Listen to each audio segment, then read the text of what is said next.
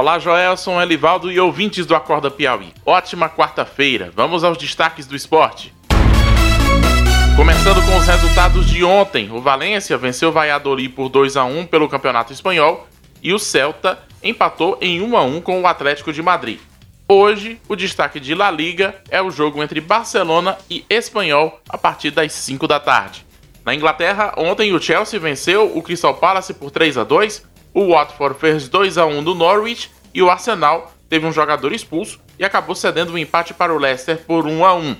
Hoje, duas da tarde, tem Manchester City e Newcastle, Sheffield e Wolverhampton, West Ham e Burnley. E 4 e 15 tem Brighton e o campeão Liverpool. Ontem, campeonato italiano, a Juventus saiu na frente, teve gol do Cristiano Ronaldo 2 a 0 mas o Milan do Ibrahimovic virou o jogo para 4 a 2. Isso mesmo, Milan 4, Juventus 2. Mas você pensa que a Juve perdeu a vantagem na liderança do campeonato italiano? Não.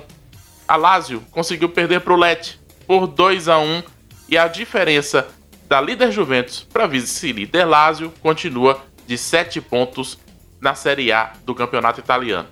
Hoje, duas e meia da tarde, destaque para Genoa e Napoli e 15 para as 5, Atalanta e Sampdoria. Hoje também teremos a final da Taça Rio. Às 9h30 da noite, o Fluminense enfrenta o Flamengo no Maracanã. No Flu, Fred e Ganso vão ser desfalque para o time do técnico Odair Helman. No Flamengo, o assunto do dia é a proposta do Benfica para levar o técnico Jorge Jesus.